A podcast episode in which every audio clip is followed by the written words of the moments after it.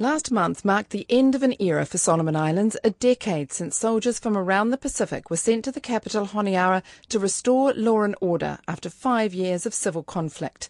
But with three riots over the past ten years, including one in which an entire shopping precinct in Honiara was burnt down, this Radio New Zealand Insight asks how stable is the future of the developing nation.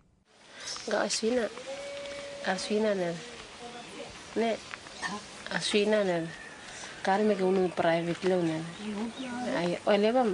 conflict over land and culture between the people of Guadalcanal and migrants from the neighbouring island of Malaita became armed warfare in the late nineteen nineties.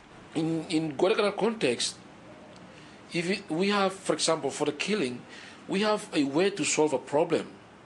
If somebody gets a, a, a, a girl from another tribe, you just don't go there and brutally murder somebody, but there's a way to solve that problem.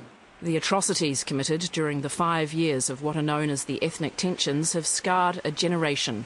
When the, when the tension started, he's a Japanese lady. They strip up all his clothes off, and they all the boys they, you know, they're making long line and they rape that lady. The conflict resulted in two hundred deaths, forced between twenty and thirty thousand others to flee their homes and plunged the economy into a downward spiral. Solomon Islanders uh, were desperate, I think, desperate for this um, force to, uh, to come in. They gave us overwhelming uh, support. That allowed us to um, very quickly to restore law and order. Since then, the work of the Regional Assistance Mission to Solomon Islands, or RAMSI, led by Australia and New Zealand, has focused on getting government systems working properly, reforming the justice sector and rehabilitating the economy. I'm Anel Husband, and this Insight travels to Solomon Islands to consider what's changed for ordinary Solomon Islanders a decade on, and after almost three billion dollars worth of international support. Uh, there's uh, some pipes that go underneath. And when we have a pump, it pumps, use that pipe through here. And it used to come through there. And, and then the machine should be here. And then what, this is where the water comes out? Then it leaves the pump and out through there to the tank. The tank is in the village. When the pump was stolen during the unrest that was stirred up by the tensions, Ramsay had just arrived and Reuben Molly was Premier of the province of Malaita. Ten years on, his village, Fiu, still can't afford the five thousand dollars it would take to replace the equipment that supplied water for eight hundred residents. But villagers can still fall back on traditional divining to find water. When we come across, I hope it works with this one, maybe dry, uh, wet... Uh, wet timber is better. Wet with timber and much longer. Longer but, timbers, yes. Right. And when we come to the lining, it should cross.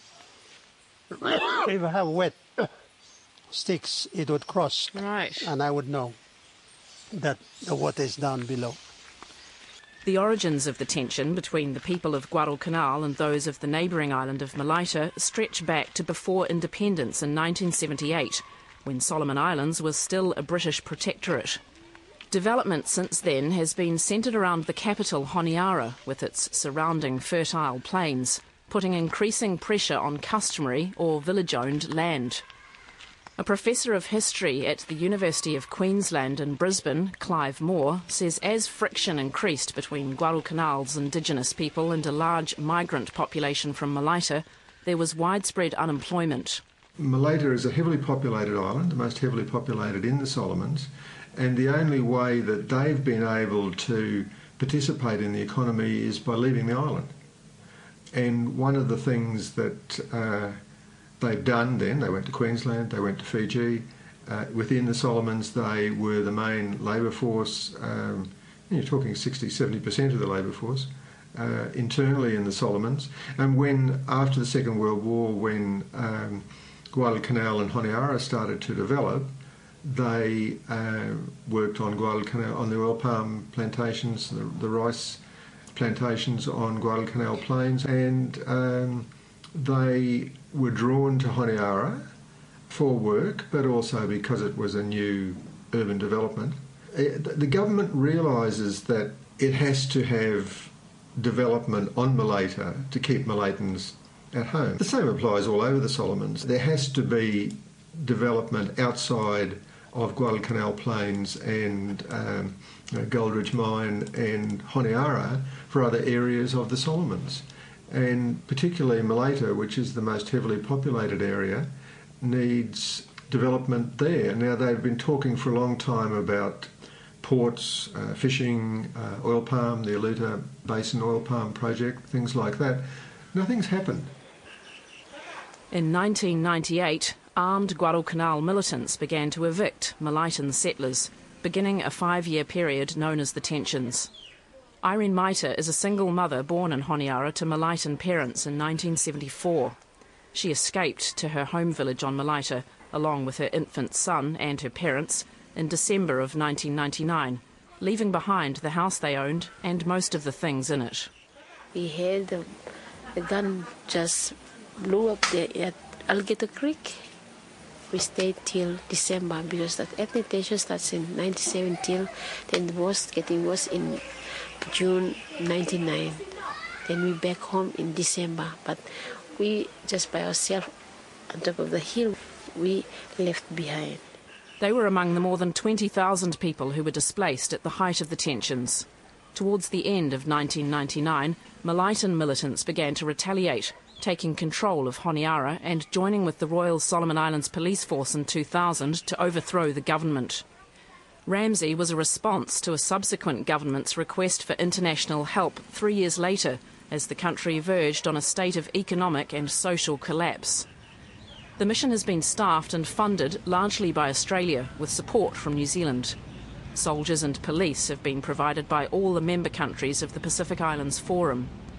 RAMSI's agenda was to fix the problems in three broad areas, as the Special Coordinator, Nicholas Koppel, explains. One was law and order, and the spread of militancy. The other was the, the collapse in the economy. And the third was uh, the collapse in, in government and government services. I mean, it was rapidly becoming what people characterised at the time as, as a, a failing, if not a, a failed state. But if you look at Solomon Islands today, it's a, a strong economy. It's got fully funded, balanced budgets, debt is under control, it's uh, no longer defaulting in debt payments and indeed has a very low debt to G D P ratio. There's no sign of militancy, there's almost no armed uh, crime in the country whatsoever. Uh, it's quite a remarkable turnaround in, in the situation. Honiara is thought to have a population of about between seventy and one hundred thousand people. It's pretty busy though. The main road through town is a four-lane road, but not really any white lines to speak of. Pretty dusty, very busy, and at times gridlocked with traffic. Traffic is only one of the drawbacks of a growing population. Clive Moore says there's been development on Guadalcanal around the capital, Honiara, but little on Malaita. The people of Guadalcanal were very dissatisfied about the way that the development of their island was out of their control. Goldridge, uh, the Guadalcanal Plains, which is the major uh, agricultural area, uh, commercial agricultural area in the Solomons, Honiara itself, they didn't see themselves as really benefiting from which was, which was actually uh, large-scale economic development on their island. Now, I would ask, has that changed in the last ten years, and I don't think it has. Five years after RAMSI's arrival, Irene Maita and her family returned to Honiara. They had to build a new house. Their old one had been burnt down. But she says life in the capital is easier than on Malaita, where the lack of proper roads means the only travel option is an expensive truck ride. It's very hard for us to stay there in Malaita. We here in Guadalcanal, it's very easy here yeah, to Uh, grow crops and you shell it, just taxi fare, that's all. And we go by bus. In my own place in Malaita, if it's far, we just walk. We don't go by truck, we just walk or canoe. Much of Solomon Islands, nine provinces spread over almost one thousand islands, remains undeveloped. eighty percent of the country's population of about six hundred thousand lives in rural areas. Stephen Buckup from Temotu province in the far south of the country was one of the modest number of Solomon Islanders at the National Sports Stadium to witness RAMSI's tenth anniversary celebrations. It should mark the arrival of the Prime Minister of Solomon Islands. He moved to Honiara from the atoll Paleni twenty years ago. On the boat, uh, it takes two to three days, yeah. And the only airstreet in the province is Lata, at Lata. How long does it take you to get from Paleni to Lata to catch the aeroplane? Uh, by outboard motor, we can get there in, it takes three hours just to catch the plane. The price of such travel is out of reach for many Solomon Islanders. A one-way fare between the Temotu province capital Lata and Honiara is ten times what many earn in a week. Stephen Buckup's last trip home was nine years ago, but he is often host to his Wantoks, or relatives. Only my my mum is still alive, uh, so she comes here once in a while. And so what about other family members? They usually got... come here too. Yeah, right, okay. Yeah, my sister, because I have one sister and a brother, yeah. And my nephews, right. They come here to attend uh, education. So do they come and live with you? Yeah. Yeah, because you're their Wantok. Yeah. yeah. So does that mean that you have to support them? Uh, yes. Sometimes right. I have to support them. How is that? This is a big responsibility. Yeah. Sorry, but I can usually manage. But you have enough food and yeah. so forth for everyone? Yeah. And sometimes, uh, like when they come, they have to bring some food from home. Okay. Then they don't stay longer. They can stay just for a month. Then they go back home. Wantok means one talk in Pidgin English and refers to a family or village grouping that uses the same language or dialect in a nation with close to one hundred different languages. Under the Wantok system, people are expected to look out for and generally favour their kin. It's an overarching feature of Solomon Islands culture, and in a country without a welfare system provides essential backup. But it makes for other problems, as the former M P, Richard Prebble, who was married to a Solomon Islander and lived in Honiara for many years, explains. If you take an action against your Wantok, people will remember it forever. So if you're a policeman and you're sent down to arrest one of your Wantok, what are you to do? If you um, don't arrest the Wantok, your sergeant will be a- angry with you for, say, a day. If you do arrest the Wantok, the family will remember it forever. Uh, and in fact, you might have severe difficulties. Uh, so you have this system which made running things like police forces, running civil service, uh, very, very difficult. The Wantok system often blurs the line between family obligations and what amounts to nepotism or corruption. The policing arm of RAMSI has concentrated on strengthening the professionalism and neutrality of the force, including posting officers to provinces other than their own. But a Honiara taxi driver, Benji Luson, says local police officers can still be bought. Our policing here still have this kind of uh, the Arabs way of corrupting. Yeah? You have to do something, you have to give money, then your people have to walk through or something like that. Like when we're in traffic, sometimes we go through the office and yeah, it's too hard to go. But when you give something to them, then everything will work out well. So you can actually get, get through the traffic? Yeah, I mean, if I have, uh, have some problem with traffic rules or breaking rules, and okay. uh, something like that. Yeah. Okay, so you get pulled over or something, but then yeah. you give them some money? Yeah, sometimes they have to. Many also believe there is still corruption within the government, as the Industrial Relations Officer for the National Teachers Association, Samson Faisi, explains. That's why you see in the Ministry of Finance, say for example, if someone, you have payments to be done, they need to pay you. You cannot get your check as soon as possible as you expected. At least you must give something to that person in the Ministry of Finance before he or she can give you a check. Is that common practice? Worse. As you know, speak. Like how much money are you talking about? Some they even even uh, put certain percentage, like ten percent, twenty percent of the total money that you get from there. And is this just an unspoken agreement that you will do that? Exactly. Yeah, it's just between them and whoever is the middle person or the owner of the check. So you would like to collect your check as fast as possible. For you to follow the normal process, it will take you weeks. But if you go through those middlemen who knew well those in the finance department, then it will just flow. There have been many issues in the past with how money in the form of funds from overseas has been spent. A Solomon Islands academic at the University of Hawaii's Centre for Pacific Islands Studies, Tarsisius Tara Kabutaulaka, says corruption remains an institutional weakness. What we've done in the last, since two thousand three, the last ten years, is that we've created a relatively stable country, stable government, stable economy, uh, law and order is going very well. But stability does not always mean better governance. Stability sometimes provides for certain powerful people to capture the machineries of government, to build cliental relationship and be able to maintain it because they do not have the threat of violence from outside forces.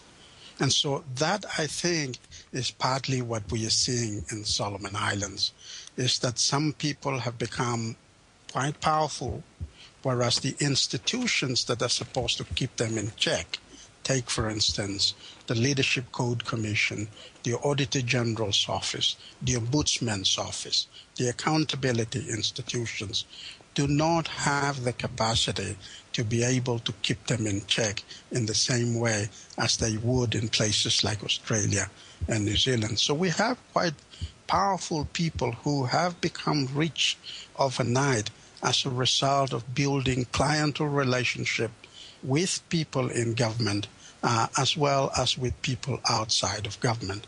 And they have a very stable country to work with. But the Prime Minister, Gordon Darcy Lilo, denies the existence of any kind of corruption in his country. Uh, Solomon is a Christian country, you must understand that. We are a very strong Christian country. This is probably the only country in the, in the in the world that if you go around, everybody has to go to church. And for people to over-exaggerate, you know, occurrences of uh, of dishonesty within our own society, uh, that, that's uh, quite of a an explosive kind of uh, claim. Uh, to me, you think they're exaggerated claims? Absolutely uh, exaggerated. I mean, uh, but I mean, people are sit, people are facing court cases for for um, corrupt dealings. Yeah, but you compare those uh, uh, uh, people to in New Zealand or in Australia, they're insignificant. A characteristic of the Solomons government is the high turnover of parliamentarians each election, about fifty percent. But Gordon Darcy Lilo says the voters get the parliament they choose. I mean, when people make the democratic choice, they make it based on circumstances that they have, and I cannot say that, you know, uh, please, you know, retain these M Ps because they are very good. I mean, they will go against democratic uh, uh, uh, choices and mandates. Do you think that election bribery is a problem in Solomon Islands? I don't think we will be able to have it because, you know, we have now a strong electoral uh, register, vote, voter registration system that we are having, and at the same time. Uh, uh, so you're saying it's not in existence? No, I don't think that, that will be possible because uh, we will have this uh, new voter registration system to be able to guarantee one vote, one person. So that's not it's not going to happen at the next election. You're not you're not saying it hasn't happened in the past. Is well, that what you're saying? I don't know whether there has been bribery in the past. Is there a case of uh, bribery in the past? But many who work in the development sector lament the lack of progress in rural areas. The founder of the Solomon Islands Development Trust, John Rowan, has lived in the country since the late nineteen fifties. Thank goodness, I think, God, the money's getting into the rural areas. That's what, but if, you, if you're not servicing people in quality education, working clinics, resource help, and modest ways of gaining money, these are basic social services that are not being met.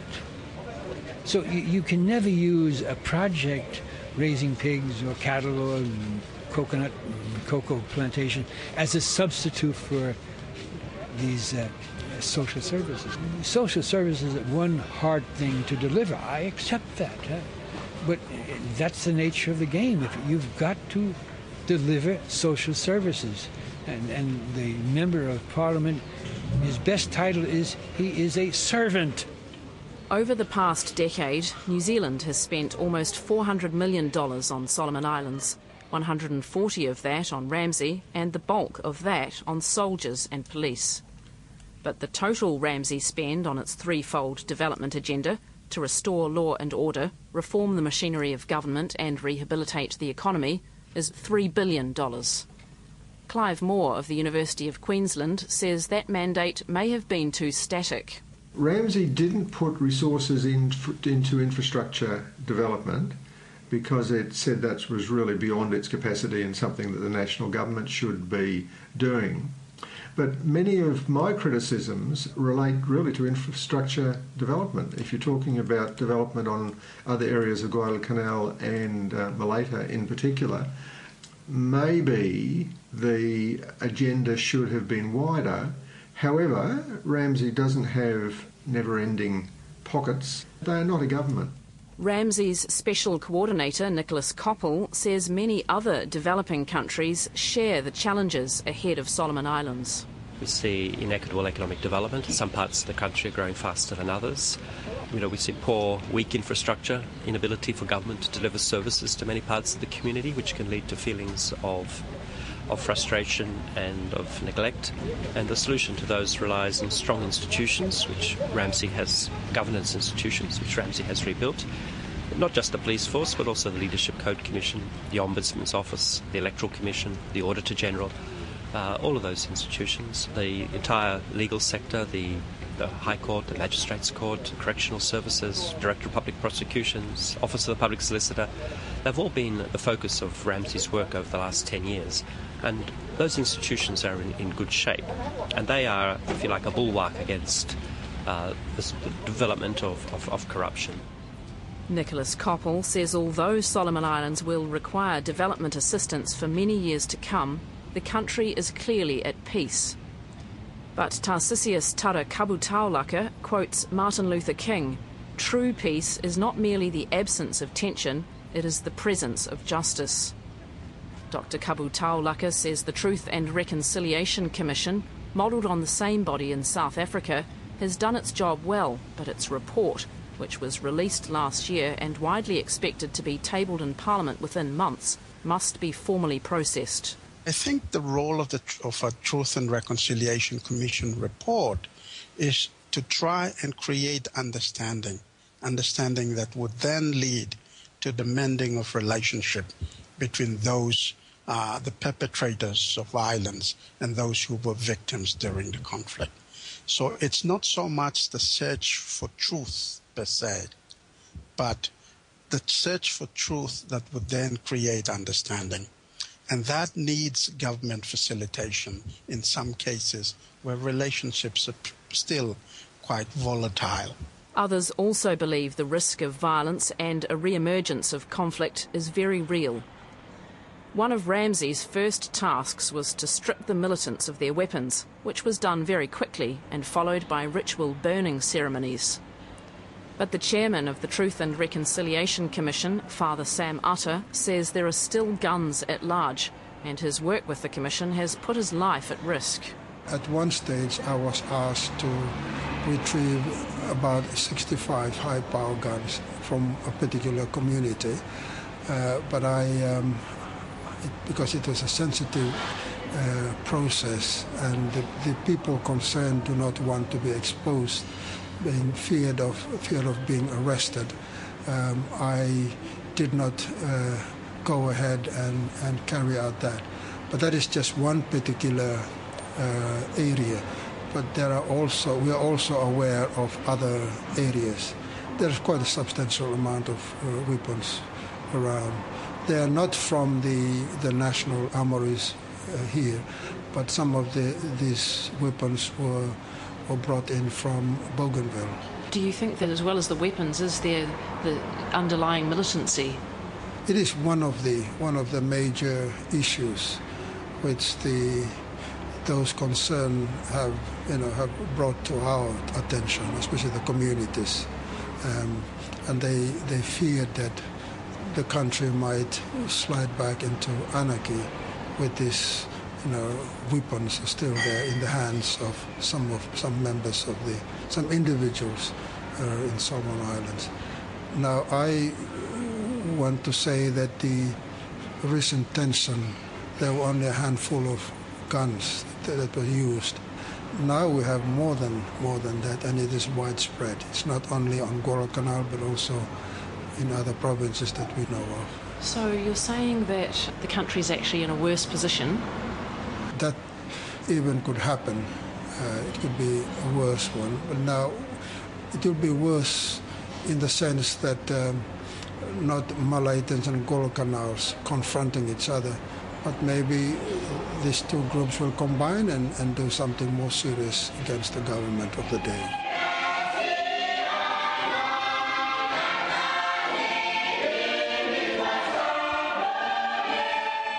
A former head of the Melanesian Brotherhood, a branch of the Anglican Church, Brother Alec Pelusi, says people involved in the conflict still haven't healed.